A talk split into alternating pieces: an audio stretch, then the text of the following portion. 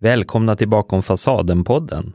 En öppenhjärtig podd med äkta känslor om resan vi kallar livet, där det både är Helena själv som delar sina tankar och inre resan och också gästas av både experter och andra människor med starka levnadshistorier. Alla delar för att du ska känna igen dig och inte känna dig ensam. Vi pratar om ångest, verktyg för att hantera motgångar, relationer, anknytning och hur vi kommer framåt tillsammans mot den vi vill vara.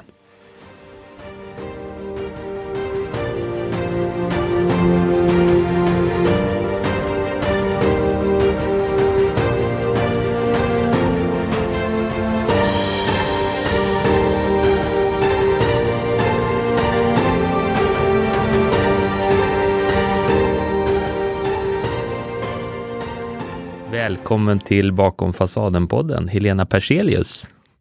Tack så mycket Magnus. Hur känns det? Eh, det känns nervöst eh, för att jag inte riktigt vet vad som väntar. Men eh, också kul att vara i andra änden så att säga. Vad är det som känns mest nervöst? Jag tror att det är det här att jag inte har samma kontroll. Jag har ju på grund av det liv jag har levt eh, haft ett väldigt starkt kontrollbehov. Och eh, känner av och tittar på mycket små detaljer för att kunna förutse vad som kan hända så jag hela tiden är beredd.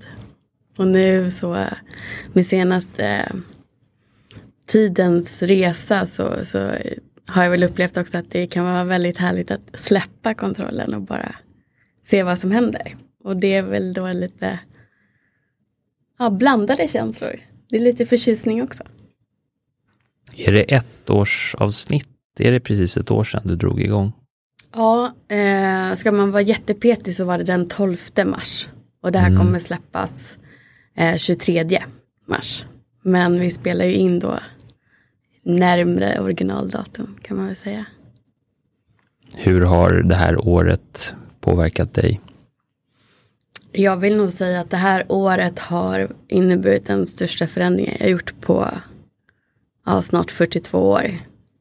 Eh, det har varit en eh, resa som stundtals har varit väldigt sorg, sorgsam. Eh, jag har nog aldrig gråtit så mycket som jag gjort det här året.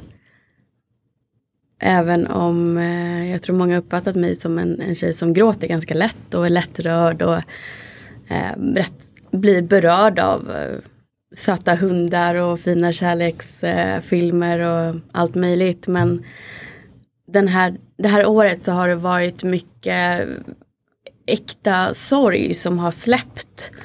Och jag har också gråtit eh, av lättnad för att känna att jag har hittat den vägen jag behöver gå. Jag har förstått vad jag behöver läka. Jag har förstått vad, vilka val jag behöver ta för min egen skull. Valt mig själv, fokuserat på mig själv på ett sätt som jag aldrig har gjort tidigare. Um, och med det så har det också inneburit att um, släppa vissa relationer. Och det kan också innebära mycket sorg. Um, men jag är också väldigt lycklig på en och samma gång. Det, eh, den du sitter mitt emot idag är ju mycket, mycket mer jag. Än vad jag har förstått att, jag, att det är okej att vara tidigare. Jag har hittat eh, vad som är jag och vad som är inte jag. Eh, och där pratar jag mycket om det här med med skyddsmekanismer och anknytning. Just därför att för mig har det varit en nyckel för att förstå vad är det egentligen som skaver när jag känner att det här är inte jag. Varför blir jag så här när jag kommer nära någon i en kärleksrelation? Varför beter jag mig på det här sättet? Varför kommer de här känslorna? Och jag vet att många som jag träffat har, har liksom den här bilden av sig själv att det är bara sån jag är. Och jag är misslyckad. Fast det är det som är det härliga med att upptäcka din anknytning om den är otrygg. Är att inse att det här är inte jag. Det här är den jag har blivit för att skydda mig själv mot att känna stark smärta. Till exempel. Eh, att känna mig övergiven. Då har jag skapat utifrån en barns världsbild en skyddsstrategi och sen agerat på den. Vad är det som har bidragit till nya insikter det här senaste året? Vad har gjort att du liksom har klivit ett steg vidare på medvetandetrappan? Det började ju med att jag träffade eh, en, en kille som hade gjort ett visst jobb eh, med sig själv och hade insikter och kunskap om sånt som medvet eller medberoende till exempel. Um, och varför vi inte då skulle gå in i en relation sa han var därför att vi skulle hamna i ett medberoende. Och han sa jag är inte hel nog för dig. Och där var jag fortfarande väldigt mycket i min otrygga anknytning och i den relationen mycket åt det ambivalenta. Vilket gör att får man höra någonting sånt så blir det någonting eh, jag tog personligt och eh, tyckte att det här är bara en ursäkt för att han inte vill vara med just mig. För att jag duger inte, jag är inte bra nog för honom. Men eh, ju mer jag då började söka svar på vad det egentligen var och vad som hände med honom och med mig och med oss desto mer har jag förstått. Och där var han också ett väldigt stort stöd eh, när jag valde att gå tillbaka till att eh, först gå till en livscoach som jag hade gått till tidigare. Och sen eh, lite senare, jag tror att det var i april, så började jag gå hos eh, en psykosyntesterapeut som jag fortfarande går hos och där har det där har liksom allting egentligen förändrats med hennes hjälp och vägledning.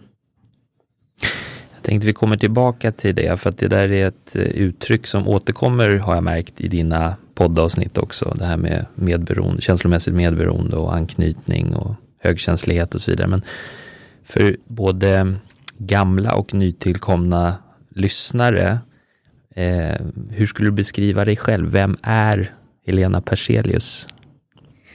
Jag är i grunden en person som bryr mig väldigt mycket om andra människor. Eh, och har i många år sett det som en identitet och att visar jag bara hur mycket jag bryr mig om så kommer jag få samma tillbaka. Um, jag har också alltid varit en sökare och eh, kunskapstörstande människa. Älskar att läsa böcker, alltid gjort.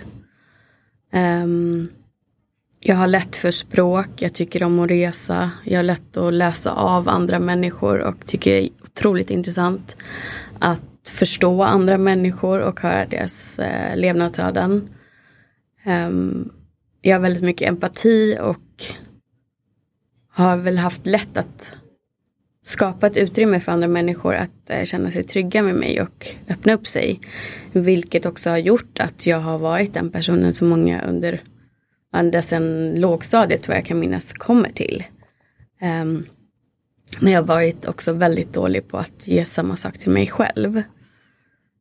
Så att idag så vill jag väl säga kanske att jag är en person som har väldigt mycket integritet. Jag väljer verkligen ut vad jag delar med mig. Och det har ett syfte det jag väljer att dela um, med andra människor. Ja.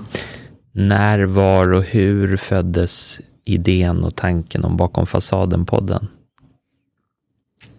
Jag känner väl att det är någonting som har kommit krypande successivt därför att eh, redan när jag varit, var med om eh, mellan 20, alltså hela 20-årsåldern var väldigt eh, tuff för mig. Det var mycket traumatiska saker och det kanske vi kommer till sen. Men eh, mitt sätt att hantera att jag har gått igenom svåra saker har varit att jag hela tiden har känt att jag har ett högre syfte. Att det är på något sätt förutbestämt att jag ska känna av den typen av smärta och svårighet för att också kunna eh, överleva kan jag väl säga. Eh, och sen hjälpa andra att göra samma sak. Och att ha det syftet har hjälpt mig när det känns som varför jag, varför händer det här mig? Att kunna hantera det och att då kunna svara att det finns en mening med det här. Men också därför att jag är högkänslig. Dels högkänsligheten gör att jag har inte samma en energi som en som inte är högkänslig. Jag behöver mycket återhämtning, jag behöver mycket egen tid. Vad kan jag göra där jag fortfarande hjälper andra människor utan att på något sätt använda det som att lägga fokus på andra istället för att läka mig själv. Och vad kan jag göra utan att det tar för mycket energi. Eh, så förra året började jag lyssna på en podd som heter Relationsverket och där så blev jag helt förälskad i deras eh, autentiska sätt att dela med sig av sina liv, sin kunskap och sin värme. Och jag kände igen mig mycket i Jessica Ekman. Um, och kände att det här vill jag också göra. Det här kan jag göra och samtidigt spara på min energi. Um, ja, och då började jag stöta och blöta den idén med, eh, med honom då. Och eh,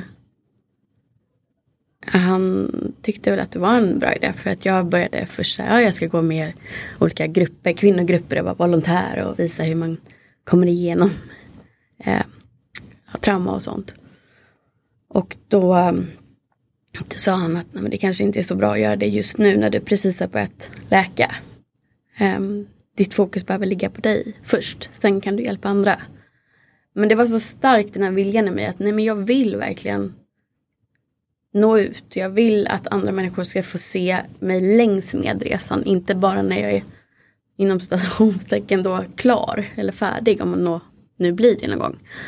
Och då um, också i, i den här berg dalbanan som också vår relation blev så kände jag ett sug att bara så här, prata av mig utan att ha någon som reagerar eller säger emot eller någonting utan bara få prata. Och då blev det då det första avsnittet. Som jag egentligen bara gjorde hemma i mitt vardagsrum. Utan att ha en aning om vad jag, vad jag gjorde. Hur var det då? Jag kan fortfarande känna att det är lite jobbigt att, att lyssna på just det avsnittet. För det är så väldigt eh, sårbart. Och jag har kommit så långt ifrån den jag var bara för ett år sedan. Och jag har lite svårt ibland när jag känner att jag har varit sårbar och inte känner mig likadan nu och känner så här, oh, nu kommer folk tycka att jag är svag och att jag inte såg det jag ser nu och de kommer tycka jag är dum. Och... Hur skulle du säga att podden har hjälpt dig i din process? Och... Det som har hjälpt mest har ju varit två saker. Dels att eh, ha med mina gäster som har delat sin kunskap, sina tankar, sina historier. En del av dem har, har jag känt att oh, de säger samma sak som jag har kommit fram till. Då är jag på rätt väg. Eh, eller så kanske det är så att jag känner igen mig i deras händelser och deras liv och sånt där och känner att jag inte är ensam och det är samma saker jag försöker förmedla till lyssnarna. Eh, och sen också att jag har fått feedback, just att jag fått många, många meddelanden med, med fantastiska kvinnor framförallt och eh, några män som eh, öppnar upp och ger mig sin tillit att eh, få läsa deras livshistorier. Och känna att jag gör skillnad. Det har väl varit de två sakerna som utmärker mest. Vem skulle du säga att podden riktar sig till Jag vill nog säga alla som vill göra en eh, inre resa. Oavsett, alla som känner att jag lever inte mitt autentiska jag. Men jag vet kanske inte vilken väg jag ska gå, vad är rätt för mig. Eller bara ha en känsla av att det skaver någonstans. De vet kanske inte exakt vad det beror på. Det är ju väldigt lätt att trycka bort händelser tidigare i livet som gör ont. Och det kan ju vara att man totalt saknar minne av det eller bara och just att det är mycket av det jag tar upp som är förknippat med skam och skuld och också i, i, i det avsnittet som, som du och jag gjorde så var ju syftet också att förmedla att det, vi alla människor, vi alla i grund och botten sårbara känslor är någonting vi behöver. Um, och vända sig egentligen till alla som, som vill leva mer så som de känner att de är och skala bort fasaden, skala bort maskerna man lägger på sig för andra människors skull och leva mer för sin egen skull. Sen så kan jag säga att det har blivit demografiskt sett så att det är flest kvinnor mellan 35 och 45 som lyssnar. Eh, och även som följer podden på Instagram. Men det har inte varit ett medvetet val. På något sätt. Vem tycker du borde lyssna på podden då? Fler män, framförallt. Varför? Eh, för att de har en, eh, upplever jag, större uppförsbacke till att få acceptans. Både mot sig själva, sina känslor och från andra. Att få söka det autentiska i sig själva. Um, där har vi lite bättre skyddsnät och acceptans från andra eh, kvinnor, upplever jag i alla fall. Um, men kanske också både yngre och äldre än de som lyssnar mest. De yngre hoppas jag kanske kunna nå för att de ska få insikt tidigare än vad jag fick. Och de äldre för att de ska inse att det inte är för sent. Så, ja. Vad tror du det beror på att det ser ut sådär? Helt klart att vi är mitt i livet och eh, förr i tiden så kallade de det för medel, medeltiden. medelålderskris tror jag. Eh, medan idag syns det, syns det mer eh, ett, en förändringsvilja bland oss som är 40, runt 40 plus. Eh, därför att vi har ändå samlat på oss en viss erfarenhet samtidigt som att vi har halva livet kvar. Eh, det skapar naturligt en tanke om lever jag verkligen som jag vill? Lever jag som jag lär? Är det det här jag vill uppnå med mitt liv? Och för många så är svaret nej. Och där eh, börjar man söka. Och då tror jag man ofta hittar bland annat då Bakom fasaden-podden. Nu har du gjort ett år och det här är 39 avsnittet va? Det här blir 40 kanske? Första. 41. Ja. Eh, vad är det som motiverar dig att fortsätta då med podden? Alla som lyssnar, alla som hör av sig. Um, jag vill fortsätta eh, ge dem den vägledning jag kan. Och också ge mig själv den vägledning jag kan. Um, jag hade kanske en idé i början om att bara prata själv, för jag trodde inte att det skulle vara någon som ville vara med i podden. Nu mejlar folk mig så pass mycket att de vill vara med så att jag behöver egentligen inte leta gäster om jag inte hade velat. Um, och bara det känns ganska overkligt. Men eh, där eh, kände jag också att jag fick lite pausa och tänka så här, ja fast vilken riktning vill jag gå? Vart är jag på resan? Att det får inte bli för spretigt heller. Um, men sen kommer ju saker upp också i och med att jag går i terapi så kommer jag i olika faser och, och det kommer upp någonting och um, då blir jag nyfiken på det. Och um, då bjuder jag in gäster som kanske kan hjälpa mig att få mer kunskap i just det som blir intressant där och då. Och sen blandar vi in lite med folk som har intressanta levnadshistorier som kanske inte kanske är någonting jag personligen gått igenom. Um, men jag vill nog ha mycket äkta människor framför allt. Det, det är viktigast, att folk är här och genuint vill samma sak som jag. Hur upptäcker du om en människa är äkta? Jag tycker det är ganska lätt att läsa bara genom mejlen. Eh, man märker om det är ett massmejl de skickar till alla. Ehm, jag hänger upp mig på om de säger er podd, det ni gör. Ehm, som att jag är en produkt eh, som har ett helt produktionsteam med mig. Eller vi är flera som gör det. Jag gör ju det här helt själv. Utan någon inkomst och jag kommer fortsätta det. Det är inte mitt syfte att tjäna pengar. Um, och då upplever jag så här att jag tror inte ens kanske att den här personen har lyssnat och det är därför de vill vara med. Utan de vill marknadsföra sig själva.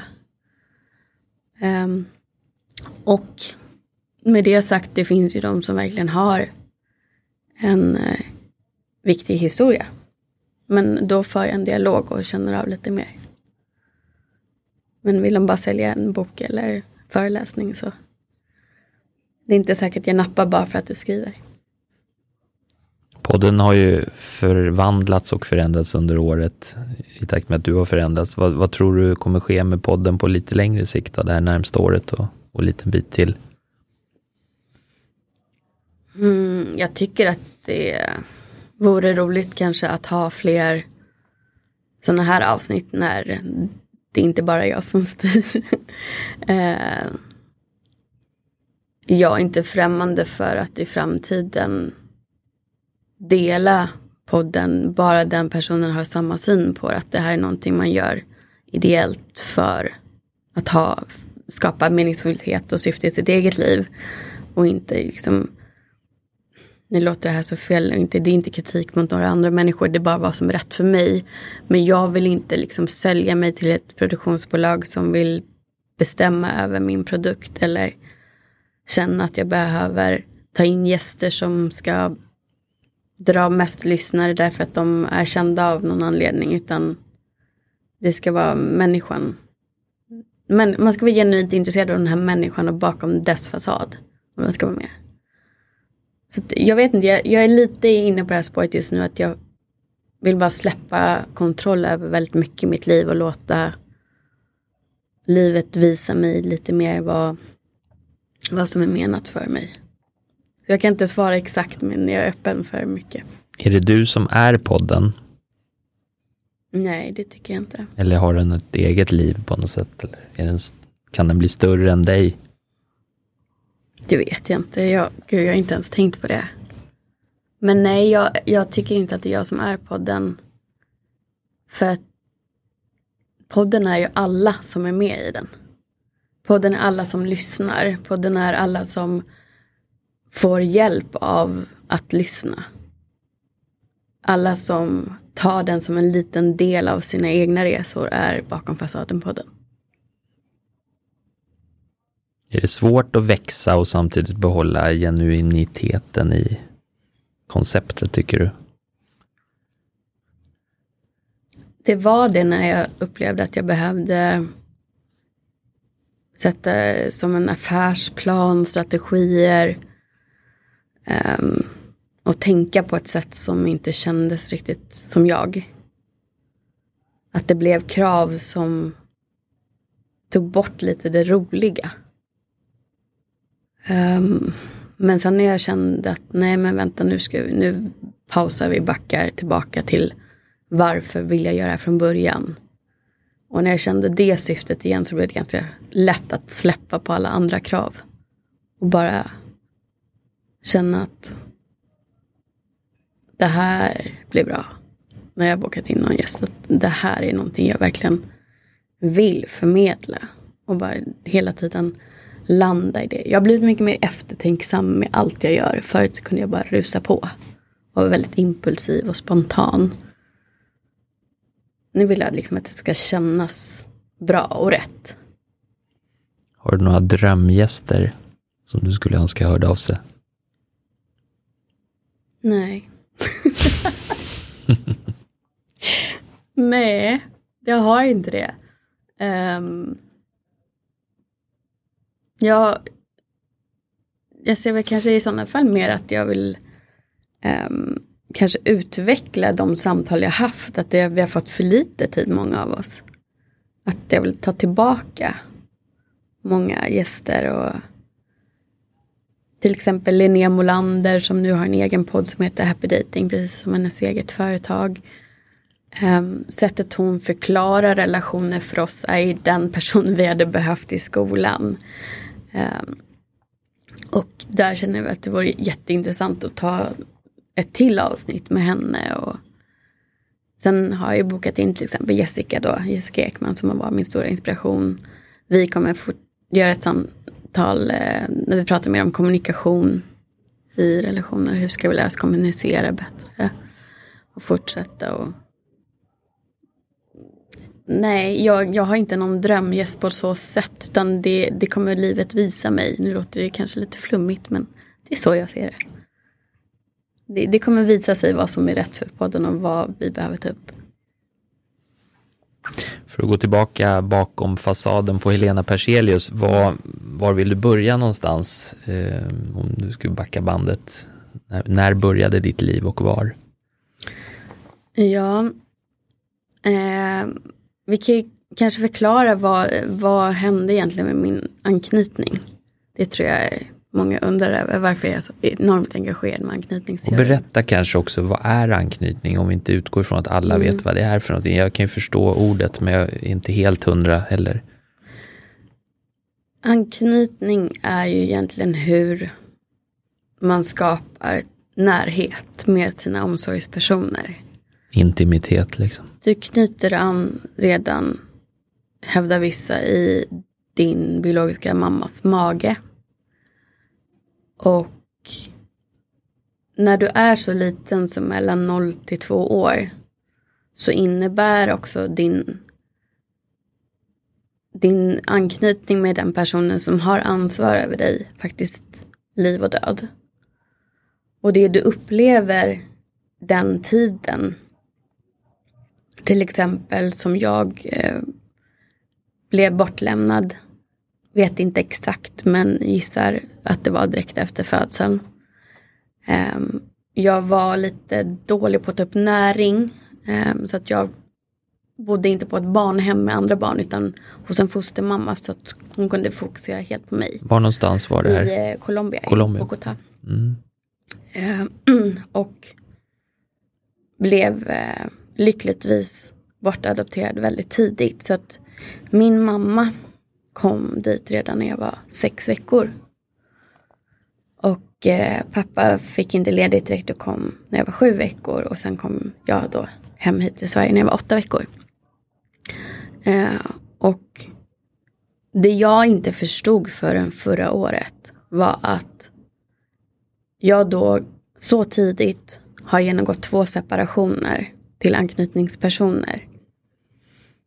Och när jag då tas ifrån någon jag knutit an till så upplever ju då jag någon enorm rädsla att nu tas jag ifrån den här personen, nu dör jag.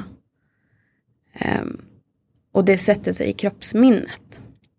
Jag återupplevde den här smärtan um, för ett år sedan och förstod då att oj, det där hände där. Och det är ju samma sak eh, om du är kanske lite äldre och har en eh, förälder eller omsorgsperson då som inte kan ge dig din närhet, den närhet du behöver, eh, inte kan eh, möta de känslorna du uttrycker. Sen finns det orsaker till det och vi går ju in på det här eh, närmare i de avsnitt jag gjort om anknytning. Men det skapar egentligen hur du relaterar till närhet. Om du känner att du inte alltid får tröst om du är ledsen. Du kanske får höra att nej, nej men torka tårarna eller att de säger åt dig vad du känner. Nej men du är inte ledsen. Så, upp med hakan. Då lär du dig att du inte får uttrycka sorg eller ledsnad eller rädsla på det sättet. Vilket gör att du trycker tillbaka det. Och eh, är det så att du ibland får stöd i dina känslor och ibland får nej jag har inte tid. Då blir det ambivalent. Att du inte vet vad du ska vänta dig. Vilket gör att du kanske uttrycker det för att få uppmärksamhet när du inte har fått det. Så om vi börjar med det här att knyta an överhuvudtaget, är det så att vissa inte ens gör det, utan att man hamnar i någon slags obefintlig anknytning, eller är det så att man knyter an till någonting? Jag tror alla gör det. Ehm, de som inte gör det överhuvudtaget är väl väldigt sällsynta och det, det är de som upplever kanske krig och extremtrauma direkt. Ehm, du kanske föds och bor med ett par som är inne i ett tungt missbruk eller sånt. Mm. Det är inte jättevanligt så sett. Däremot så är det så att det är jättevanligt att ha någon typ av otrygg anknytning. Och du kan uppleva att du har växt upp med en, eh, en trygg familj. Och har fått jättemycket kärlek. Och vadå, jag hade väl en lycklig barndom. Jag kan inte vara otrygg. Fast det, du är så liten och sårbar. Så minsta lilla grej. Att din mamma kanske hade jobbigt själv med någonting. Eller uttryckte mycket ängslan så du kände att nej, här kan inte jag uttrycka min ängslan för att hon kan inte ta hand om det. Kan skapa en otrygg anknytning i dig. Som en känslomässig grundprogrammering som inte logiken kan överstyra liksom. Ja, men du vet ju inget mer. Du är nej. bara ett barn. Det finns olika sorters anknytningsmönster eller anknytningsproblematik har jag förstått, eller hur? Tre, fyra olika. Man delar upp det mm, klassiskt sett i att antingen så har man en trygg anknytning eller så har du en otrygg anknytning. Och inom de otrygga anknytningarna så har de delat upp dem i otrygg ambivalent, otrygg undvikande och otrygg eh, desorgan, desorienterad, säger alltid fel eh, eller desorganiserad. Och eh, där har ju också vissa hävdat att det bara finns otrygg undvikande och otrygg ambivalent. Men att man kan ha olika mycket av olika, man kan ha delar från båda. Men att den desorienterade finns inte egentligen. Det får man väl känna efter själv vad man tror på när man läser på. Um, men många hävdar också att den desorienterade är barn som har levt med trauma under längre tid. Som krig, missbruk, misshandel, sådana saker. Sen är det ju så att den anknytning som du får som barn är inte någonting som är fast. Att du alltid kommer ha just den anknytningen. Utan det, alla relationer du har längs med livet påverkar din anknytning. Har du turen att söka dig till någon tidigt i livet som ger dig mycket trygghet och utrymme för känslor. Då kanske du går mot en trygg anknytning av dig själv nästan. Ehm, just med hjälp av den relationen. Ehm, även fast du kanske haft föräldrar som inte har kunnat ge dig riktigt vad du behövde. För att de inte hade den kapaciteten själva. Ehm, men sen kan det också vara de av oss som är med om trauma och eh, destruktiva relationer senare i livet som går mot en desorienterad relation, otrygg anknytning. Ehm, eller till exempel om du är trygg och är tillsammans med någon som är otrygg undvikande. Så kan man tyvärr bli mer otrygg själv. Så att det är liksom någonting som är föränderligt hela tiden. Och där behöver det komma mycket mer medvetenhet känner jag. Om vi nu tittar så här mitt i livet på ditt liv bakåt, vad, hur skulle du säga att den där anknytningsproblematiken har påverkat dig? Jättemycket. Um, jag har inte vetat vad jag behöver och vad varför jag har sökt så mycket bekräftelse i andra personer och att mitt värde hela tiden har legat utanför mig själv. Jag har aldrig haft en normal, lycklig, trygg relation. Så det har ju påverkat allt egentligen. Som har med kärlek att göra. Det låter ju som du är ganska medveten. Mm, du är hundra procent medveten av det du är medveten om i varje fall. Ja. Vad skulle du säga till de som inte har en aning eller som kanske har anledning att anta? Hur ska man liksom överhuvudtaget anta att man har eh, någon mm. form av anknytningsproblematik som man bär på? Hur, hur uppträder det generellt skulle du säga? Att du har svårt med närhet på olika sätt. Antingen att eh, du tycker att folk kommer för nära, att de blir för needy. Att du är rädd hur de kommer påverkas av om du öppnar upp dig. Um, man övertänker allting. Att man får inte relationer att funka. Och även om man kanske är i en långvarig relation så är det alltid någonting som du döljer på något sätt. Du kanske är jättesvartsjuk. Har svårt med en överhängande rädsla av att bli lämnad hela tiden.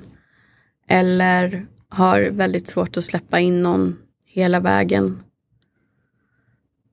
Då är det, vad skulle jag säga, klockrent eh, att du har en otrygg anknytning. Vad ska man göra för att komma till rätta med det om man vill bearbeta det på något sätt? Börja varsamt tycker jag. Um, börja med egentligen att tänka när, när kände jag så här första gången och försöka kanske tänka vad behövde du där och då? Att liksom ta vuxenjaget tillbaka till barnjaget och hitta för, första kärlek och acceptans där. Så att du förstår varför du har utformat de här skyddsstrategierna. Kanske läsa boken Hemligheten av Dan Josefsson och Egil Linge för att få en övergripande, ganska lättsam och lättförståelig bild av vad otrygg anknytning är. De har exempel på olika klienter som Egil har haft i sin praktik som terapeut. Som i alla fall för mig var det första där jag kände igen mig i Lena, som den heter. Um, paradoxalt. Med H på slutet. Ja, nästan. Det är mitt smeknamn från barndomen så jag tyckte det var lite roligt. Men um, där och då var inte jag riktigt mottaglig. Jag läste den kanske 2012 eller någonting så jag fortsätter ju fortfarande med. Men bara om man känner sig öppen för det. Läsa den och sen också inte sluta där. Utan eh, fortsätta lyssna på sig själv, vara nyfiken på sig själv och fokusera på att det här är någonting du vill läka. Ta hjälp av en relationscoach eller terapeut livscoach, vad som känns rätt för dig. Ja, det var det jag tänkte fråga. Vem kan hjälpa med sånt här om man har svårt att komma vidare på egen hand? Alla de kan ju det om de har kunskapen egentligen. Är de liksom KBT-terapeuter eller är de utbildade åt något särskilt håll? Det är olika och där ska ju du välja individuellt vad som känns bäst för dig. Mm. Jag gillar inte KBT personligen för att jag tycker att det är ett kortsiktigt um, lärande för någonting som kanske slutar röka eller någonting du går inte, det kan kännas tryggare för att du går inte till botten på samma sätt som i till exempel psykodynamisk relation. Um, och många kan tycka att det känns obehagligt att gå tillbaka. Um, så att, ja, absolut, om det känns så så kanske man kan börja där. Um, nu, går jag, nu berättar jag vad jag tycker utifrån mina erfarenheter och vem jag är som person. Um, jag kan inte säga åt en annan person vad de ska göra på det sättet. Men för mig så har psykosyntesterapi varit det bästa för att där går man så varsamt framåt hela tiden och utforska var är man här och nu. Och det är inte bara sitta och prata utan det kan vara att jag har suttit och pratat med min inre kritiker eller pratat med mitt inre jag. Eh, pratat med någon som har sårat mig. Alltså man låtsas att man sitter då mitt emot den eller att man är då olika personer. Mm, jag har stått och slagit på en kudde med tennisracket. tennisrack för att liksom komma i kontakt med ilska. Så att jag tycker det är jättebra. Men sen så tror jag också att det kan behövas olika typer av terapi längs med vägen beroende på vad det är som har gjort att man har blivit otrygg. Mm. Så det, det, får man känna efter och testa. Alltså, alla seriösa terapeuter, psykologer, vad du nu vänder dig till, kommer ju erbjuda ett testtillfällen när man bara får känna efter om överhuvudtaget eh, personkemin fungerar. Och känner man tillit till den här personen. Det är ju det absolut viktigaste. Mer viktigt än vilken typ av terapi eller coaching du väljer att gå i. Har du starka värderingar? Ja, det har jag. Vad har du för värderingar? Jag tycker man ska vara snäll. Det är viktigt för mig att, att, visa, varann, att visa kärlek till, till alla runt omkring på olika sätt. Alla är lika värda. Man, eh, rasism kan göra mig otroligt förbannad. Eh, orättvisor, mobbing, att ge sig på eh, folk som in, på något sätt är i underläge. Kan göra mig riktigt, riktigt arg och jag eh, blir väldigt överbeskyddande om någon ger sig på någon jag bryr mig om på något sätt. Har du själv blivit utsatt, tycker du, för mobbing eller trakasserier eller någonting på grund av eh, ja, något som kan tänkas vara rasistiskt? Liksom? Nej, det har jag inte. Eh, jag har varit det har varit några få händelser i livet men det har inte varit eh, någonting i skolan eller återkommande. Jag har varit väldigt förskonad från det. Men med det är inte sagt att jag tycker att det är okej. Var du duktig i skolan? Jag var duktig första åren. Men jag kände mig inte riktigt så mentalt stimulerad. Så jag blev lite uttråkad tidigt. Och eh, gymnasiet var inte... Där använde jag verkligen inte min potential överhuvudtaget. Vad gick du för program? Jag gick först samhällsskaplig, samhällsskaplig, eller vad det nu heter. Skapligt. Skapligt program. Jag kommer inte ens ihåg vad det heter. Um, engelskspråkigt. Mm. Um, i en skola i en grannkommun. Och jag tyckte väl i och för sig att det var kul. Jag har alltid tyckt om engelska och haft lätt för engelska. Men det var så mycket annat runt omkring. Jag tycker egentligen det är för tidigt att välja väg när man är 16. Komma till en ny skola, få uppleva första gången att jag är en snygg populär tjej. Hade jag aldrig någonsin varit i närheten av tidigare. Um, och lära känna så mycket nya människor och hitta någon typ av identitet i det och vara så osäker och få pojkvänner på det sättet. Alltså det, var, det var så mycket annat där och det blev stökigt. Jag... Eh, I den orten så blev det på något sätt status i att vara stökig. Och jag var först tillsammans med en, liksom en helt vanlig jättesnäll kille och sen så visade andra intresse för mig som var liksom högre i hierarkin.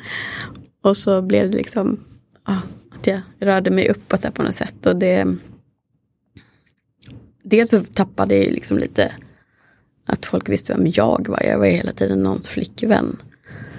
Och sen så ja, då började jag röra mig där det var eh, förekom droger och sånt där. Och, eh, då fick jag byta skola för att mina eh, föräldrar hade, ja pappa hade ju också i sitt eh, yrkesliv varit övervakare till unga tjejer som hade ett missbruk och ville absolut inte att det skulle hända hans döttrar. Så att det blev väl liksom, det var väldigt strikt, det var nolltolerans och vi tappade kommunikationen otroligt mycket där. Det, mina ord togs inte som någonting, de var inte värda utan det är liksom, de bara, upplever jag, eh, förväntade sig att jag ljög om allting. Eh, Var du nära att trilla dit? aldrig, jag har aldrig provat någonting. Um, Vad hade du för stil? Var du en kicker liksom eller? Nej. Vanlig. Vanlig tjej som... Regular? Ja. Jag var ändå ganska lik det. Så som jag ser ut idag på något sätt. Men det var det var stökigt och jag slutade gå till skolan en hel del och eh, det var att jag stack hemifrån och BUP blandades in. Och, usch, jag hatar BUP. Så vad hände egentligen med gymnasiet sammanfattningsvis? Jag bytte till en skola i min hemkommun till slut. Eh, ja. Ehm, efter att ha gått ett, en termin, tror jag det var. En, ja, så det blev, jag började om tvåan. För att jag gick eh, sån här praktik då. Som jag gjorde i en butik i Täby centrum. Eh, och sen började jag om tvåan och eh, träffade min eh, nuvarande, eh, fortfarande min bästa kompis. Eh, och då blev det väl lite lugnare. Ehm, men jag tyckte kanske inte att det var jättekul ändå. Så att jag gick väl ut med bra betyg, men jag hade kunnat göra det bättre om jag hade fått välja mer själv och få göra det någon annan lite senare i livet. Tror jag. Vad ville du bli när du blev stor?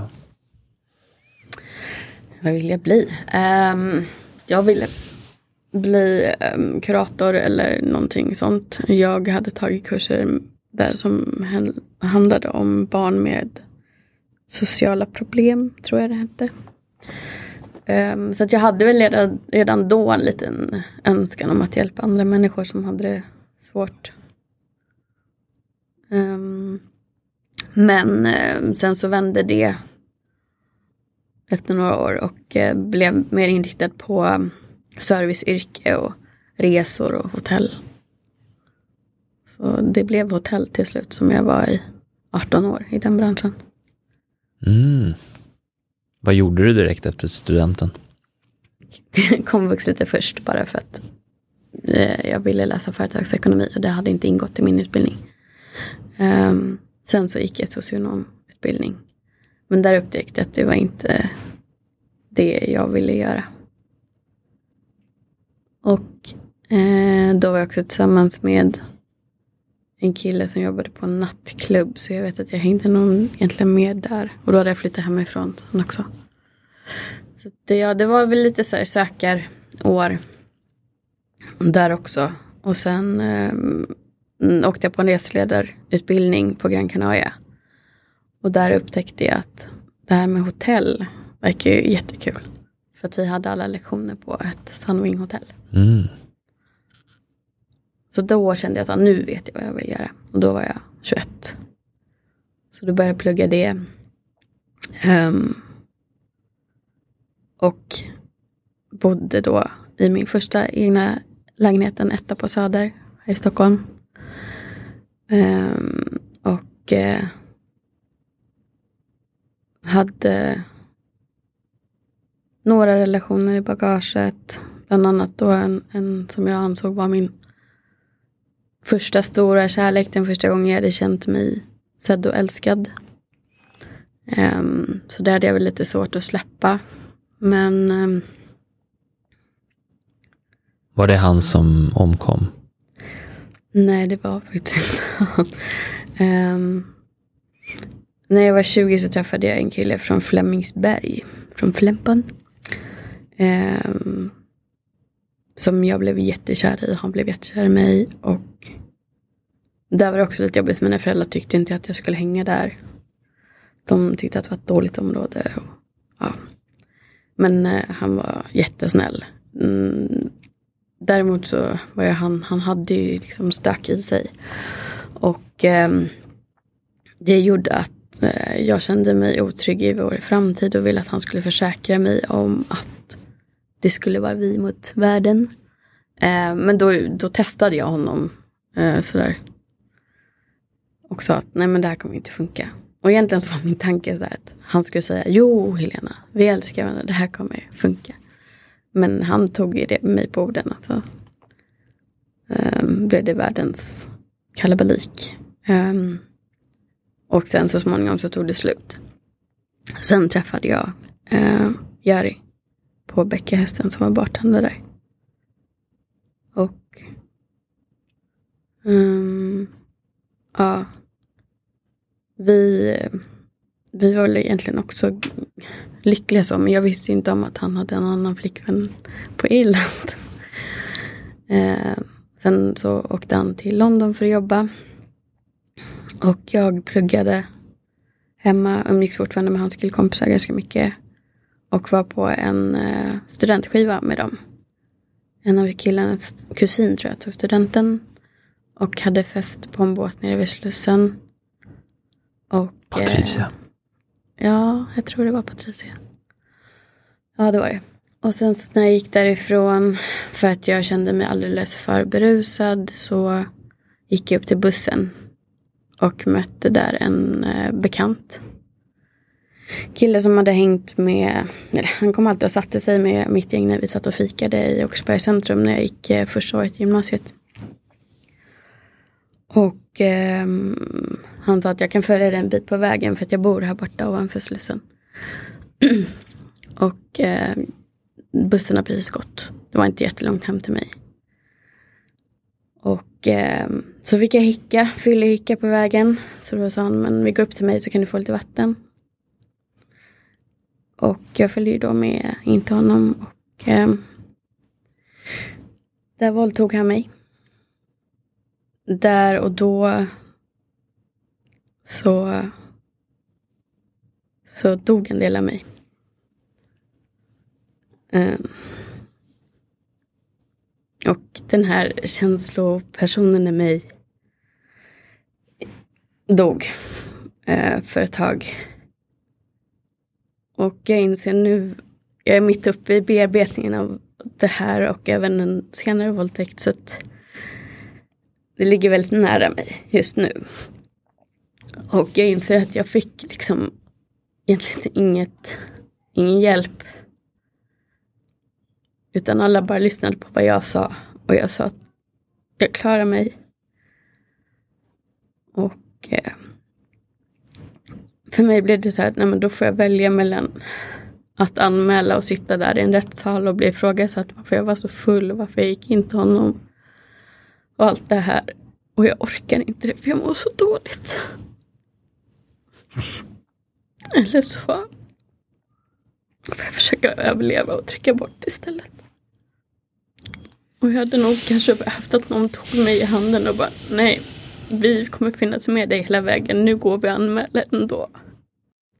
Att jag liksom kunde få ha ett team runt omkring mig som fanns där med natt och dag och det var ingen som gjorde det. Jag tror att alla handlade efter sin egen förmåga men jag hade behövt mer. Och jag hämtade mig ändå ganska bra om man tänker på vilken fruktansvärd smärtsam, både för kropp och själ, händelse det var. Eh, men tyvärr så blev nästa relation den som bröt ner mig igen. Och jag tror att det, de två händelserna i samband har gjort att jag har blivit så otrygg i min anknytning. För att det här hände, liksom allting hände inom loppet av tre år. Och han vill ju absolut aldrig prata om det.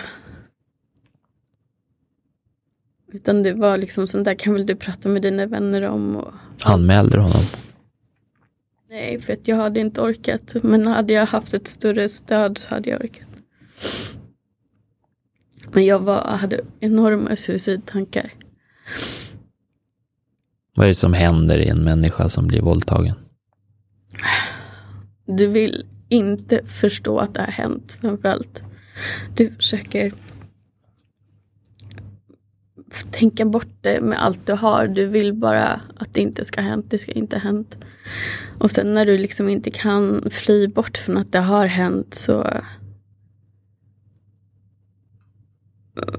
så får man liksom sitta där med att ens själ är så enormt trasig. Och det, det är inte bara liksom att ens underliv är, är det, utan det är allt. Och just att människor inte kan hålla din smärta åt dig, då, då, då måste du göra det själv. Jag vet inte, jag... Jag tror att efter det så började jag söka hela tiden på att folk skulle på något sätt ta hand om mig. För det var ingen som gjorde det och jag gjorde det på fel sätt. Liksom. Men jag, kunde inte, jag orkade inte hålla mig själv längre så jag började söka hela tiden relationer där folk skulle rädda mig. Liksom. Hur har du överlevt? Genom att trycka bort mycket. Trycka ner. Första halvåret så grät jag inte överhuvudtaget. Jag kunde se den mest sorgliga film som jag normalt kunde gråta sönder till och inte röra en min. Sen ville jag ta makten över min sexualitet och eh, valde bara liksom vilka jag släppte in fysiskt men de fick inte komma känslomässigt nära. Och tyckte att då hade jag makten. Och det tycker jag är så sorgligt också när jag ser många unga tjejer som som tycker att de är så fria i sin sexualitet och ligger runt. Och Gör ni verkligen det för att ni känner er fria och det här är det ni vill? Eller är ni, precis som jag var, på jakt efter att känna er att ni har makten mot mannen i några minuter liksom. Och att våldtäktsmannen inte ska vinna för jag kan minsann ha sex och njuta av det. Men du släpper ju ingen nära. Du älskar ju inte med någon. Det har jag insett att det har följt mig väldigt långt upp i livet. Det här att inte släppa in någon känslomässigt. Av allt du vet idag, vad skulle du behövt ha gjort annorlunda med facit i handen för att hantera det här som ändå hände liksom på ett bästa sätt? Om du kan säga så. Det jag hade behövt är det jag försöker göra nu.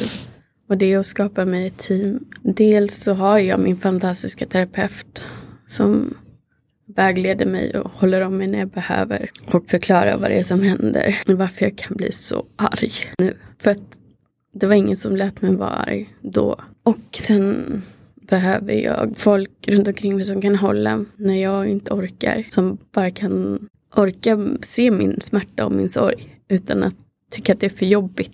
Så jag kan acceptera det hos mig själv för att jag ser att andra orkar. Och jag behöver lära mig att vara trygg med att släppa in någon hela vägen. Låta någon älska mig fullt ut och även fysiskt. Så jag försöker väl ge det jag hade behövt då till mig själv nu. Nu har jag fått höra att det finns mycket bättre resurser och hela team som sluter upp för tjejer som är med om samma sak nu och det känns jättebra. Men jag försöker göra det nu. Och för alla som lyssnar på den här podden, till att börja med så jag tycker du är fantastiskt stark som sitter här och berättar här för mig. Jag har oerhört svårt för att hålla ihop mitt eget ekipage just nu. Jag är tacksam för att du berättar. Vad, vad är en våldtäkt? per definition? Um, så som du ser det. Allt som inte innebär samtycke. Det behöver inte betyda penetration. Det var det i mitt fall, men det behöver inte betyda det. Det kan vara att någon ber dig göra någonting du inte känner dig okej okay med. Att du utföra oralsex på någon som du inte vill. Att någon tar på dig fast du inte vill. Att någon drogar dig och tar på dig fast du inte vill. Att någon har sex med dig när du sover. Allting som inte innebär att du har valt att göra en sexuell handling egentligen är våldtäkt. Och andra gången det hände var när jag bodde i USA. Och det var egentligen inte lika fysiskt smärtsamt.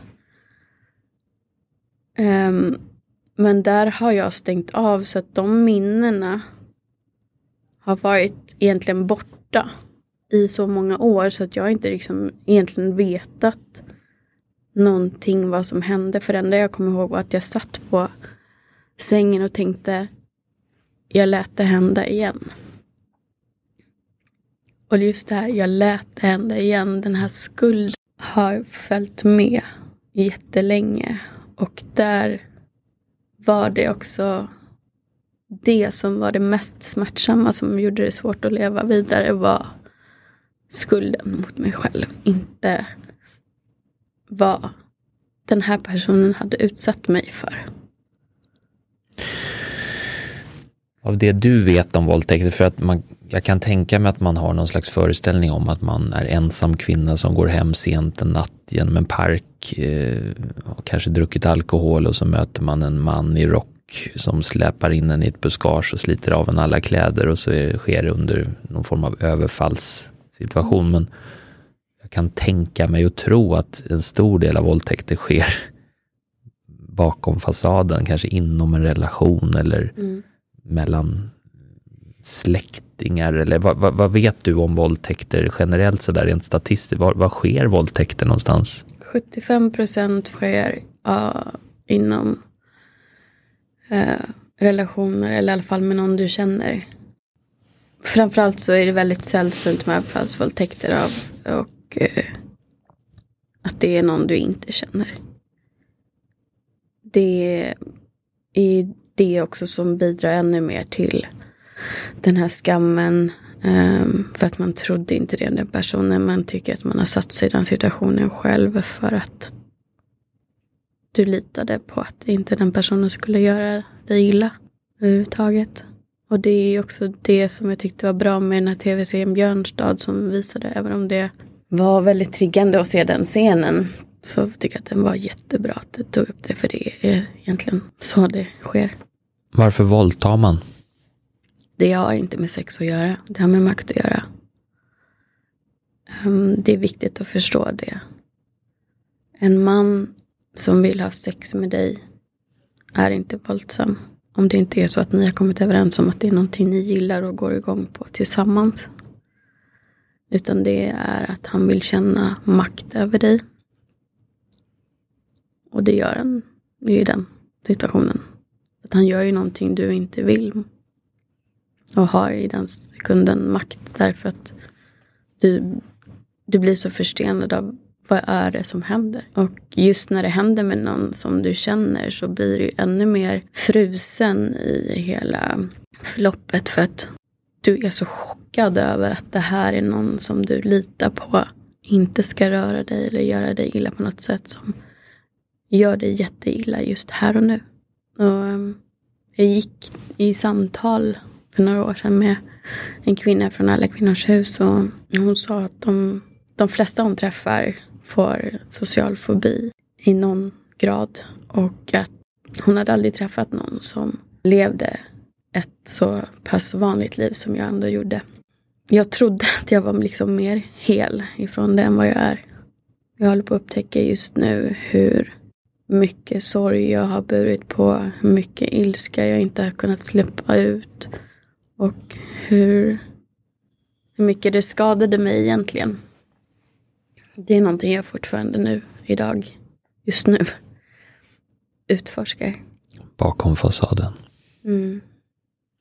Vad har du för råd till, och då är det lätt att säga till alla de kvinnor, men det är för, förmodligen också män som drabbas, men, men till den som har blivit utsatt för en våldtäkt eller inte ens är riktigt säker på var en våldtäkt. Jag tänker på någon som kanske lever i en destruktiv relation där, där det här samtycket övergår till att inte vara ett samtycke mitt i akten. Jag vill inte, jag vill inte. Och så händer det bara. Vad, vad, vad har du för råd till den som har blivit utsatt för någonting mot sin vilja?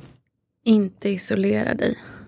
Inte hålla tillbaka vården där det finns specialvård för och stöd för dig som just har varit utsatt för våldtäkt. Ehm, jag vet inte exakt hur det ser ut men jag har förstått att det finns nu hela team. Att man så fort som möjligt söker sig till det. Gärna direkt efter. Om du har möjlighet. Så att du direkt får ehm, stöd i att våga känna att det faktiskt har hänt. Och sen kunna ehm, få sörja direkt och inte behöva hålla det inne i år efter år. Och eh, absolut eh, också få stöd i att inte känna skam. Och det tror jag nästan kanske är ännu viktigare med män som blir utsatta för våldtäkt eller övergrepp. Um, För att den här skammen, det är också någonting du bär med dig så länge. Men du har aldrig någon som helst skuld i att en annan person tar sig rätten till din kropp. Aldrig någonting. Vem är det som begår en våldtäkt? Det är helt vanliga människor. Utåt, utifrån sett. Det kan vara din bror, din pappa, din bästa kompis. Och jag tror att det är det som gör att eh, det fortfarande är så svårt att folk står upp mot det. För att eh, det innebär kanske att du behöver ta avstånd från en av grabbarna. Om det kommer fram att han har våldtagit. Eh, för att det är ju väldigt sällan de här riktigt sjuka människorna som är, ja, hoppar på någon i en tunnel. Utan det är ofta liksom helt vanliga familjemän eller bröder. Så jag vet inte rent psykologiskt vad det är för typ av människa som gör det eller varför. Det har jag aldrig läst på om. Men det är otroligt många som jag skulle säga att vi förmodligen alla känner minst ett par stycken. Hur känns det att sitta och prata om det här idag? Det känns, alltså det är ju känslor.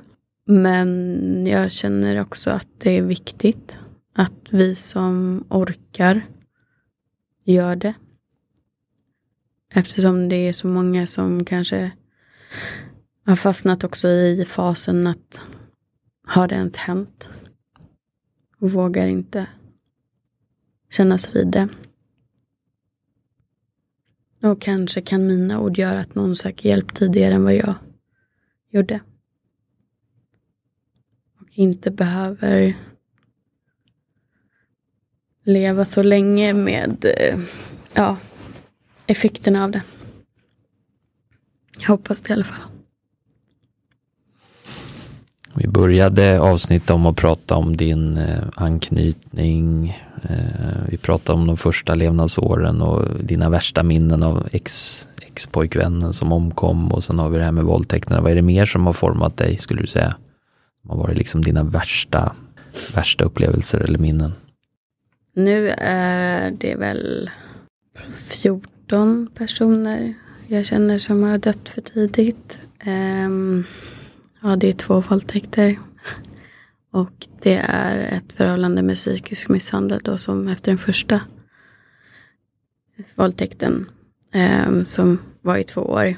Där jag också fick lära mig att eh, inte uttrycka mina behov för att då blev jag bestraffad och, och ofta bestraffad med tystnad och eh, att bli ignorerad.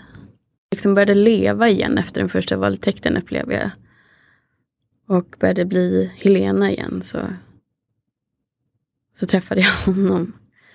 Och eh, jag kämpar fortfarande med att förstå mm, meningen och varför jag hatar honom verkligen.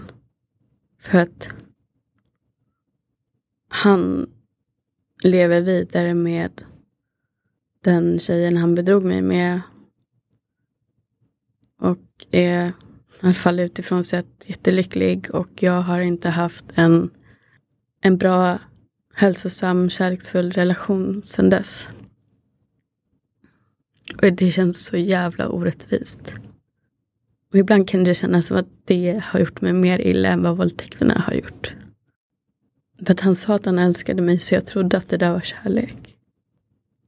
Och sen har jag fått liksom mail från hans kompisar som såg han behandlade mig i efterhand och bara Alltså jag, jag såg ju hur, hur han var mot dig och jag kommer ihåg när vi var ute och han bara ignorerade dig hela kvällen. Och varför sa du inget då? Varför sa du ingenting till honom? Jag tror jag hatar honom mest för att han fick mig att må så dåligt så jag ringde hem till min syster och sa att jag ville dö. Jag liksom Ville du det då?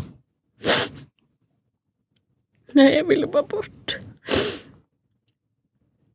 Jag har aldrig egentligen velat dö men det gick så långt så jag skrev liksom avskedsbrev till hela familjen.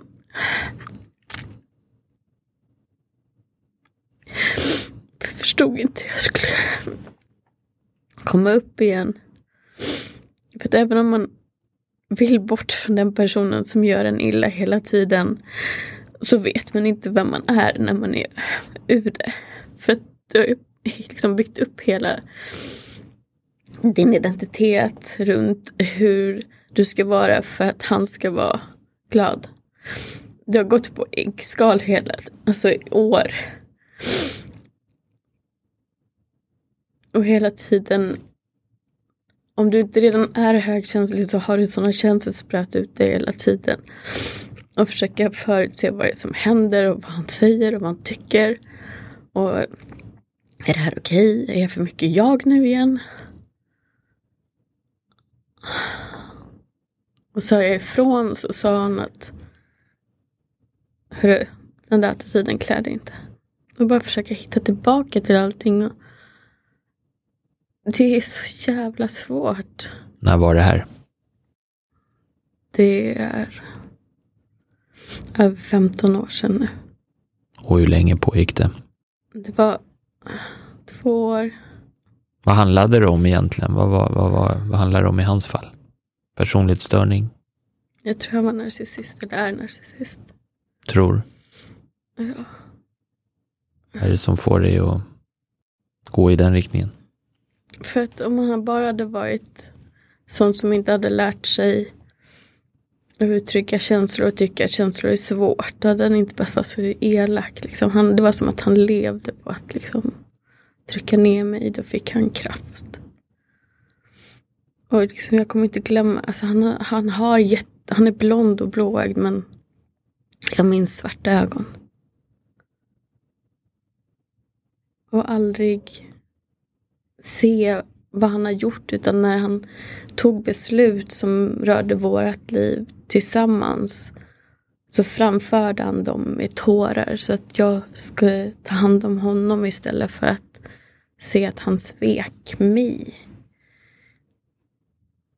Han styrde liksom allt. Vad var det för mönster som upprepade sig nu när du tänker tillbaka på det i efterhand? Att allt handlade om honom hela tiden och att han bestämde. Jag fick inte, jag fick inte vara med. Jag exkluderade mycket, även om det var gemensamma vänner. Um, han, jag fick inte uttrycka mig. Jag fick inte vara arg, jag fick inte vara inte vara jag. Vad var det som gjorde att du valde att stanna? För att han var ju snäll också, ibland. Jag ville så gärna höra av någon att de älskade mig. Och känna att den här personen menade ju att han vill bygga en framtid och allt det där som jag drömde om. Och kände mig trygg och älskad och sedd. Så att jag höll väl fast vid liksom glimtar av det. Och när han väl var gullig och sa att han älskade mig så tänkte jag väl att jag vet inte, jag vet inte vad jag tänkte. Minns du vad du tänkte? Nej. Jag minns mest den sista sommaren. Att vi jobbade på Sypen. Han hade sökt jobb där utan att tala om det för mig. Eh, och då för att trösta honom som var så ledsen över att han hade tagit det här beslutet. Så um, la jag min praktik där den sommaren. Jag pluggade igen. Och um, kunde lösa det på det sättet. Och då var jag ifrån honom en månad ungefär innan jag kunde åka ner. Han hade åkt innan då. Och um, jag kommer ihåg att han tyckte inte om vem jag var när jag kom ner. För att jag hade liksom fått lite skinn på näsan så att säga. Och då blev han arg. Jag började liksom visa protestbeteende. Han hade gett mig en ring och jag kunde ta mig den om jag tyckte att han hade varit elak. Mm. Och då började han ignorera mig ännu mer. Framför andra när vi var ute med hans kompisar de få gångerna vi var det. Och den, den sommaren så, så gick eh, en annan expojkvän till mig bort. Eh, I en olycka här vid Odenplan. Och eh, han och jag hade varit osams av jättelöjliga anledningar och eh, jag tänkte väl sådär som man gör att ja, men, vi kommer lösa det någon gång. Så att jag hade tappat kontakten med, med honom och hans kompisar. Och de jag umgicks med runt omkring den tiden för första våldtäkten. Det var han som åkte till London.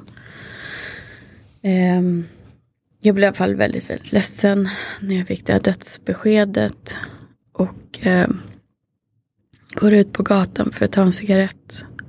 Och möter då min pojkvän.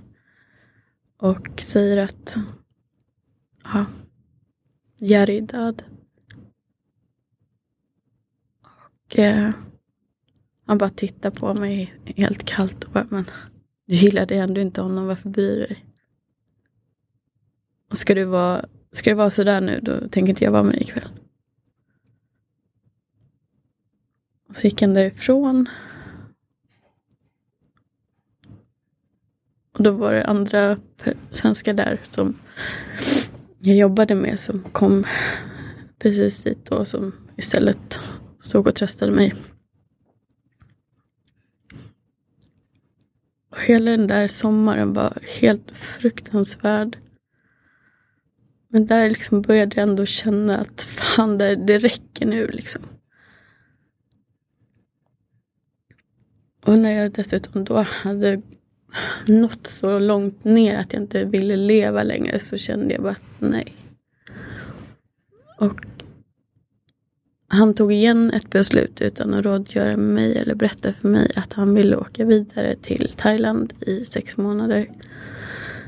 Men eh, sa till mig att älskling, vi kan väl göra ett uppehåll och så, sen när jag kommer hem så flyttar vi ihop och lovar oss. Så du kan väl, du kan väl leta lägenhet så länge.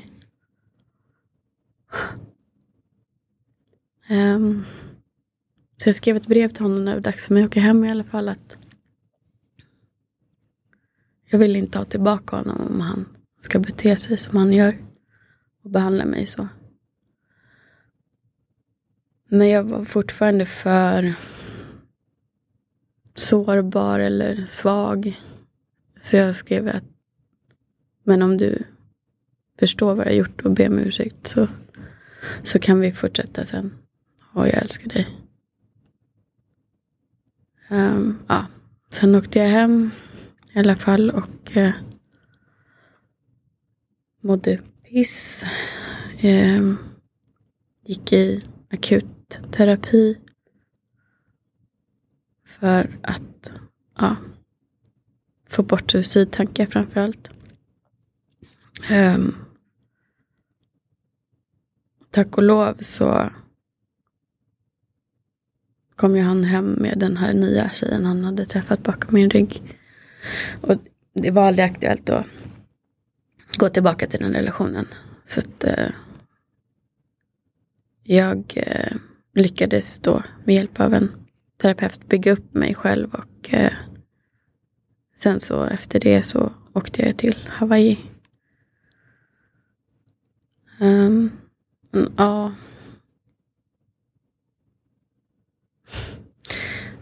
Det är ändå det värsta tror jag för att det har påverkat mig så, så mycket. De här sakerna i kombination med en liten tjej som inte var helt trygg från början. Vad tänker du så här när åren har gått lite grann och du har fått lite mer perspektiv när du ser på allt det här? Du bär också säkert på, på skuldkänslor eller har gjort och, och Ser du någon orsak och verkanssamband? Ser du några mönster? Eller vad tänker du om allt det här som har hänt? Har det varit sporadiska händelser var för sig? Eller kan du se något, något mönster i det? Eller någonting som har lett, det ena lett till det andra? Eller vad tänker du? Jag tror väl kanske att i och med att jag inte hade någon överhuvudtaget kunskap om min otrygga anknytning redan från början innan jag började ha kärleksrelationer så visste jag inte riktigt varför jag sökte vad jag sökte.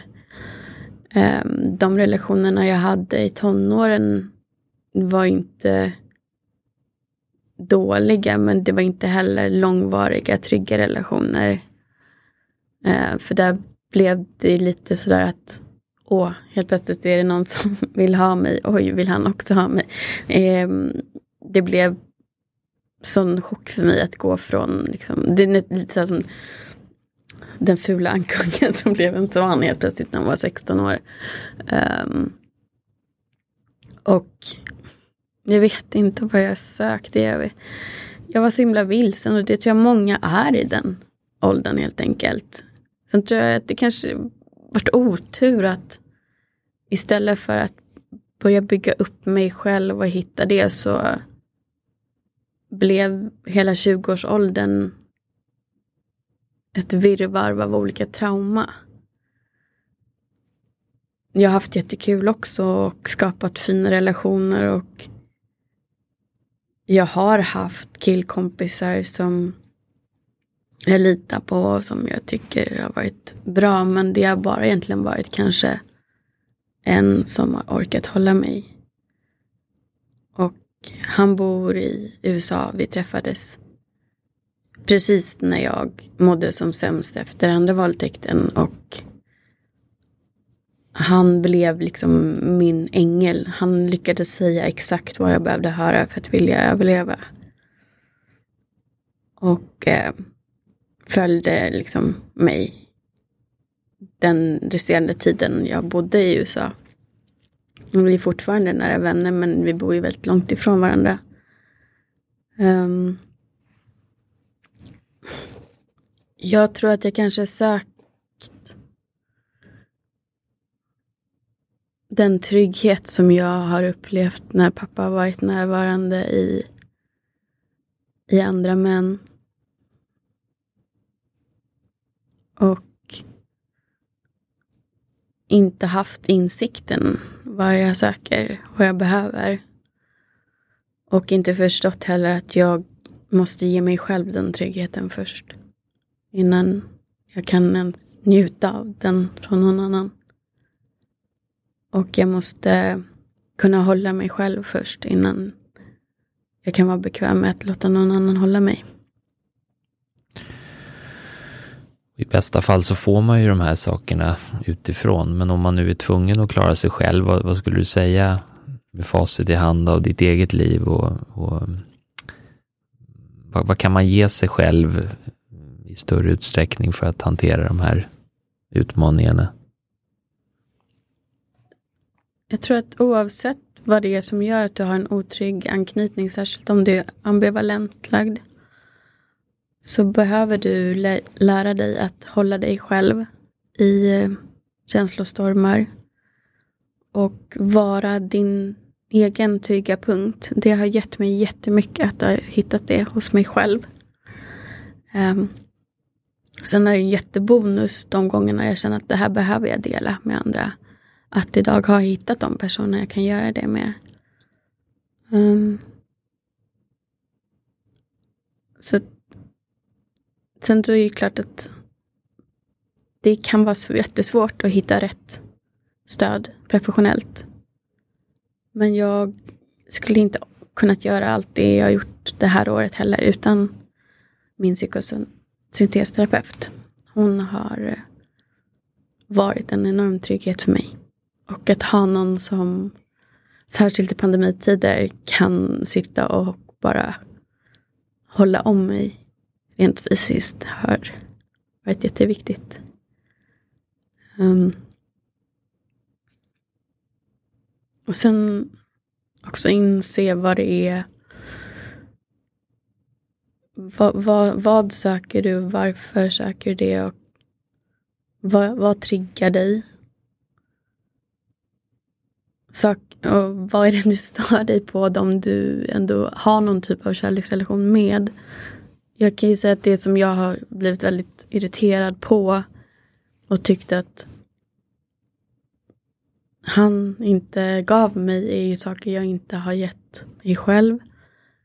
Eller situationer där jag har gjort samma sak som han. Och bara den insikten att man speglar varandra väldigt mycket när man kommer till den här fasen i resan är också väldigt viktig. Och det är väldigt svårt att älska en person som inte älskar sig själv. För att han eller hon tror inte på det, din kärlek. Förrän den känner dig själv. Och jag har behövt välja kärleken till mig själv som största fokus. Och acceptera och också tycka att det känns okej okay att det behöver inte betyda att jag slutar älska honom. Det behöver bara betyda att jag väljer det som är bäst för mig här och nu. Och jag behöver älska mig själv. Och ta det stöd och den hjälp jag behöver för att göra det. Allting börjar med dig själv. Jag vill egentligen sammanfattningsvis det. Du skulle dela med dig av dina främsta livsstrategier idag som bär dig. Och då får man inkludera det förflutna du har varit med om, för vi kan inte göra det förflutna ogjort. Vad, mm. vad skulle du säga är liksom de främsta knepen, dina lifehacks för att hålla dig flytande på ett bra sätt? Jag lyssnar inåt hela tiden. Jag rör mig lite långsamt fram. Och faktiskt lyssna när det känns bara, nej men jag vill inte. Jag vill inte mer. Och agera på det. Och inte gå emot vad man faktiskt inte vill göra. Det kan handla om att man inte längre vill dela med sig över sitt innersta till en person man kanske har gjort det med historiskt sett. För ni har kanske inte samma relation längre. Eller inte vilja vara kvar i en relation där du faktiskt blir sårad oavsett hur mycket du älskar den personen eller hur mycket du vet den personen bryr sig om dig. Att bara lyssna och lita på att jag vet vad som är bäst för mig. Att våga hitta tilliten till sig själv är jätteviktigt. Och det har att göra med hur trygg du är. Att våga lita på att de besluten jag tar är rätt för mig. Och lyssna på den lilla rösten där inne. Att våga gå tillbaka i tiden och hålla om sitt yngre jag. Oavsett om det handlar om att man är rädd för att bli övergiven så kan man säga att du, det är helt okej okay att vara rädd. Men oavsett om den här personen lämnar dig eller inte, som kan hända i livet, folk lämnar en, så kommer inte jag lämna dig. Jag finns kvar här. Och i fantasin hålla om sitt yngre jag, det har gett mig jättemycket. Och du fortsätter att vara snäll? Ja. Har du mycket hat i dig? Mm förvånings, förvånansvärt lite. Um, det är nu egentligen mer ilska. Um, och att ilska kan också få vara, precis som alla andra känslor, någonting som bara kommer och går. Det behöver inte vara världens grej för att man blir arg. Men också få tillåta sig få utrymme för den. Jag hatar mitt ex, det gör jag. Men det är ingenting som jag går och tänker på hela tiden. Jag har accepterat att jag kanske behöver få känna så. Och jag hatar de som våldtog mig. Men det är egentligen inte viktigt. Det viktigaste är att jag förlåter mig själv.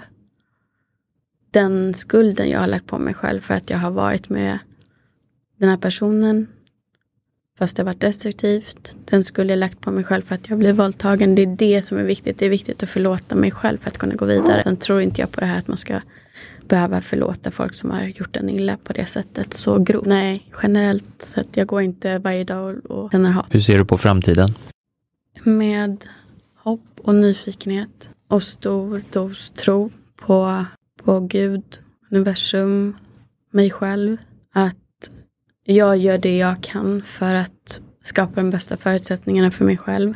Jag tar ansvaret att läka och jag tar ansvar för att göra de valen jag behöver göra idag. Och jag kan inte styra någon annan eller ta ansvar för någon annan. Jag hoppas jag kan inspirera andra att vilja läka och vilja acceptera det som känns som deras skuggsidor. Hur känns det att vara gäst i Bakom fasaden-podden? Jag känner mig väldigt sårbar. Lite skör.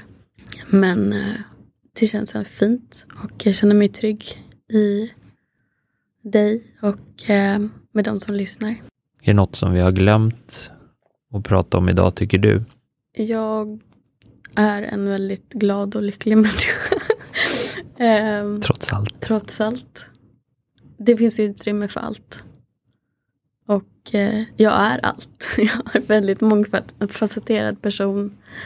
Eh, men i det här sammanhanget så behövde jag utrymme för att vara sårbar, vara ledsen och arg. Men eh, våga vara hela du. Helena, tack snälla för att du gästade Bakom fasaden-podden och att du har delat med dig av ditt djupaste innersta. Har du någonting som du avslutningsvis vill eh, hälsa lyssnarna? Tills vi hörs igen. Tills vi hörs igen. Ta hand om er. Ta hand om er. Tack snälla Helena. Tack Magnus.